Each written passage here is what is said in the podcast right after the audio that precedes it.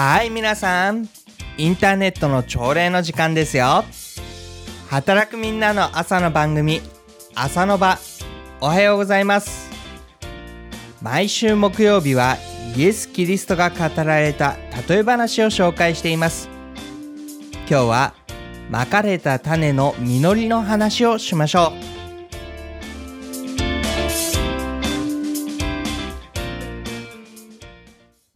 2017年7月20日木曜日第119回目の放送。お相手は中澤信之です。ちょうどこの7月20日っていうのは私たちが子供の頃には夏休みに入る日だったように思います。学校から大きな荷物を持って帰ってきてですね、そして夏休みが始まっていく喜びがあったものです。その夏休みの宿題の中にはひまわりの観察日記ですとかね、朝顔の観察日記ですとか、まあ、この頃の子はね、稲ですよね。お米を育てている。それを持って帰ってきて、なんてこともするようです。でそんな風なことで、イエス・キリストの例え話の中にも、種が実っていく。そういう例え話がたくさん出てきます。今日はそのうちの一つをお話ししたいと思うんですね。種がまかれた。えー、道端に落ちた種。それは鳥が来て食べてしまった。もう一つの種は土の薄い岩地に落ちた。なので、日が照ると根付かずにそれは焼けてですね、枯れてしまいます。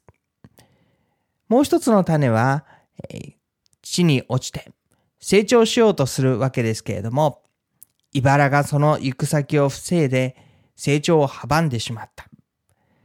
四つ目の種は良い土地に落ちたので豊かな実りを結んだ。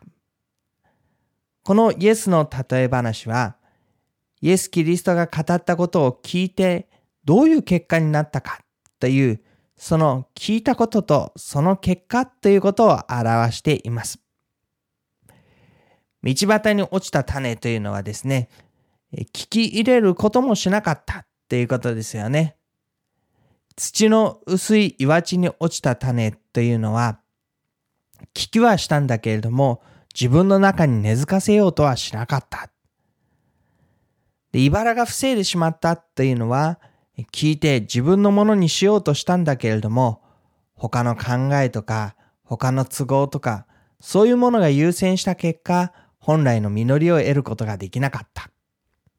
で、良い地に落ちたっていうのは、聞きもしたし、自分の中にそれを根付かせようともした結果、十分な実り、それが持つ本来の実りを得ることができた。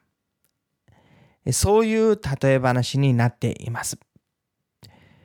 聞く耳のあるものは聞きなさいというふうにイエス・キリストはよくおっしゃいました。聞く耳を持つということですね。ただ単に耳から情報が入ってくるだけではなくて、それを自分のものにしていく。自分の生き方の実りにしていく生き方のことを指しています。同じ忠告やアドバイスなんですよね。種自体には何にも変わりはないわけです。でも受け入れる側によってそれが豊かな実りにもなれば鳥が来て食べてしまうことにもなるわけですよね。同じ忠告やアドバイスで、そのことについてですね、せっかくなのですから、自分のものになるように受け入れていきたいと思うんです。皆さんにも様々に語りかけてくれる人がいるのではないでしょうか。ちょっとね、聖書の話からそれますけれども、自分の周りに忠告をしてくれる人や、アドバイスをしてくれる人、自分のためになる言葉っていうのが私たちの周りにはたくさんあると思います。で、それをね、どうするかですよね。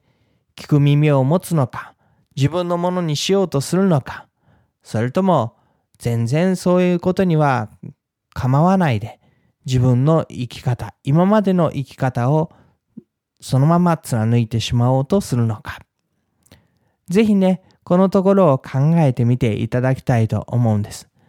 そう、この考えるっていうことがとても大事だと思うんですね。その聞いた言葉と自分の現実と向かい合わせてどうなんだろうかと問うてみて考えてみて、そして自分のものにしていくプロセスですね。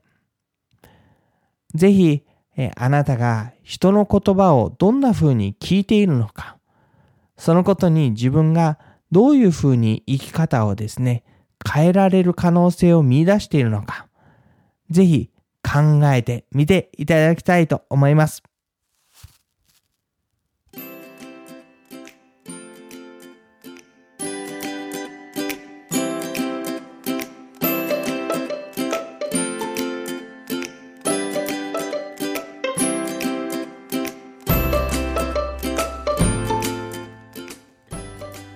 朝の場は元気になれる話題、役に立つ人生の知恵、心に残る名言、格言などをお届けするインターネットの朝礼番組です。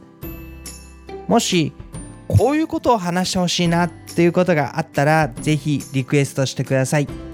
Twitter でのコメントは、ハッシュタグ、朝の場、メールは、のぶアットマーク牧師 .jp まで、ブログにコメントをつけてくださっても OK です。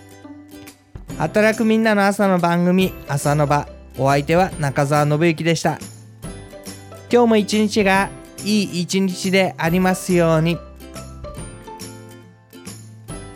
いいペースじゃないでしょうか。